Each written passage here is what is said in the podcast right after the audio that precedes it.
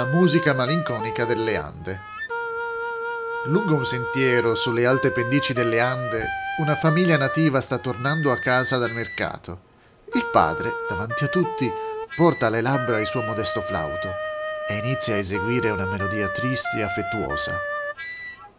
A oltre 150 km di distanza, nelle affollate strade di Quito, un umile cargador si trascina sotto il suo fardello. Ma non è solo. Da qualche parte sotto il suo poncio nasconde un piccolo dispositivo che permette di ascoltare un'altra melodia malinconica. Questa è la musica tipica della Sierra ecuadoriana. Chiamata affettuosamente musica nazionale, i suoi ceppi caratteristici si possono ascoltare per tutto l'altopiano ecuadoriano, negli innumerevoli bar, nelle piazze dei, nei giorni di festa, nei campi durante il raccolto, negli autobus, nelle officine e nelle abitazioni.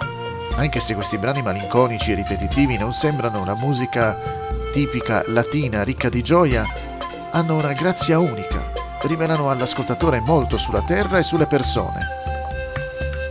Sembra che la musica nativa di questa regione sudamericana non sia cambiata di molto nel corso dei secoli. Secondo uno dei primi storici ecuadoriani, Juan de Velasco, al loro arrivo gli spagnoli trovarono dei nativi che suonavano siringhe e pinguyos, delle sorte di flauti. Ancora oggi la musica delle tribù andine mostra solo lievi cambiamenti dopo quattro secoli di influenza spagnola. I nativi suonano ancora il rondador o siringa e pinguyo. Le melodie non scritte sono state conservate nella memoria e tramandate. Ancora oggi così si possono ascoltare. Tra gli strumenti tipici di questa regione, rondadore è molto curioso. Il rondadore ecuadoriano è costruito legando fra loro un minimo di 8 canne, ma possono essere anche più di 30, di diverse lunghezze, il cui diametro è di poco più di un centimetro. Il costruttore del rondador dispone le canne a orecchio in coppie di toni nella terminologia musicale la relazione o intervallo fra i toni di ciascuna coppia sarebbe detta terza minore. Solo nel caso dei rondadores più piccoli le canne si dispongono per formare una scala consecutiva.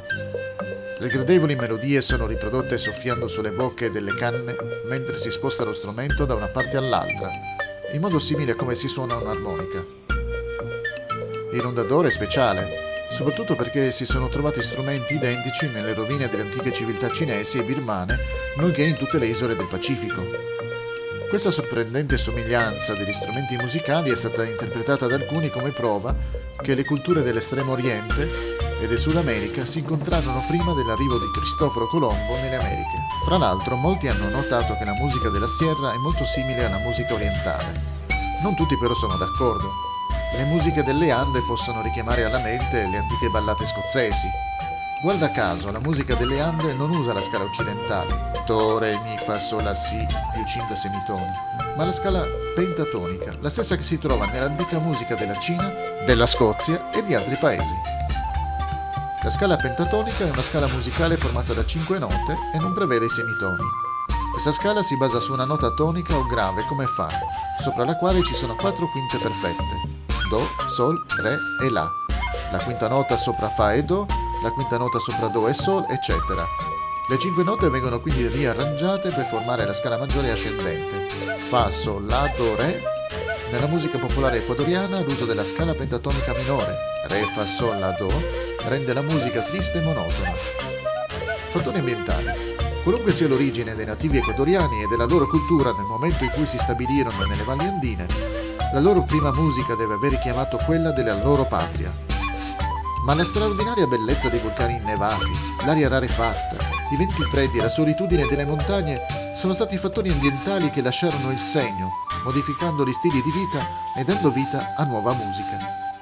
Le ovvie differenze tra la musica popolare della Sierra e quella dell'altra principale regione geografica dell'Ecuador, la costa tropicale, tenderebbero a sostenere questa idea. Spensierati e indipendenti, gli abitanti della zona costiera hanno una decisa predisposizione per la musica vivace e ritmata. Di solito evitano le melodie funeste che i loro taciturni connazionali della Sierra amano così tanto. Inoltre la musica popolare della costa predilige le tonalità maggiori, lasciando quelle minori ai nativi della Sierra. Secondo una statistica, oltre il 90% della musica della Sierra si esprime con melodie malinconiche. Sembra che l'apparente tristezza presente nella musica della Sierra rifletta quanto successo dopo gli ultimi secoli. Quelli in cui i nativi sono stati perseguitati, in alcuni casi, hanno rischiato l'estinzione di massa. Altri però hanno teorizzato che la malinconia sia legata a fattori ambientali e ai limiti degli strumenti, nonché alla mancanza di una teoria musicale completa. Questo sarebbe dimostrato dal fatto che i nativi non considerano la loro musica molto triste. Piuttosto i musicisti suonano nel modo in cui hanno imparato ed ereditato dai loro antenati. Dicono che così è stata suonata per lungo tempo e così deve continuare a essere suonata.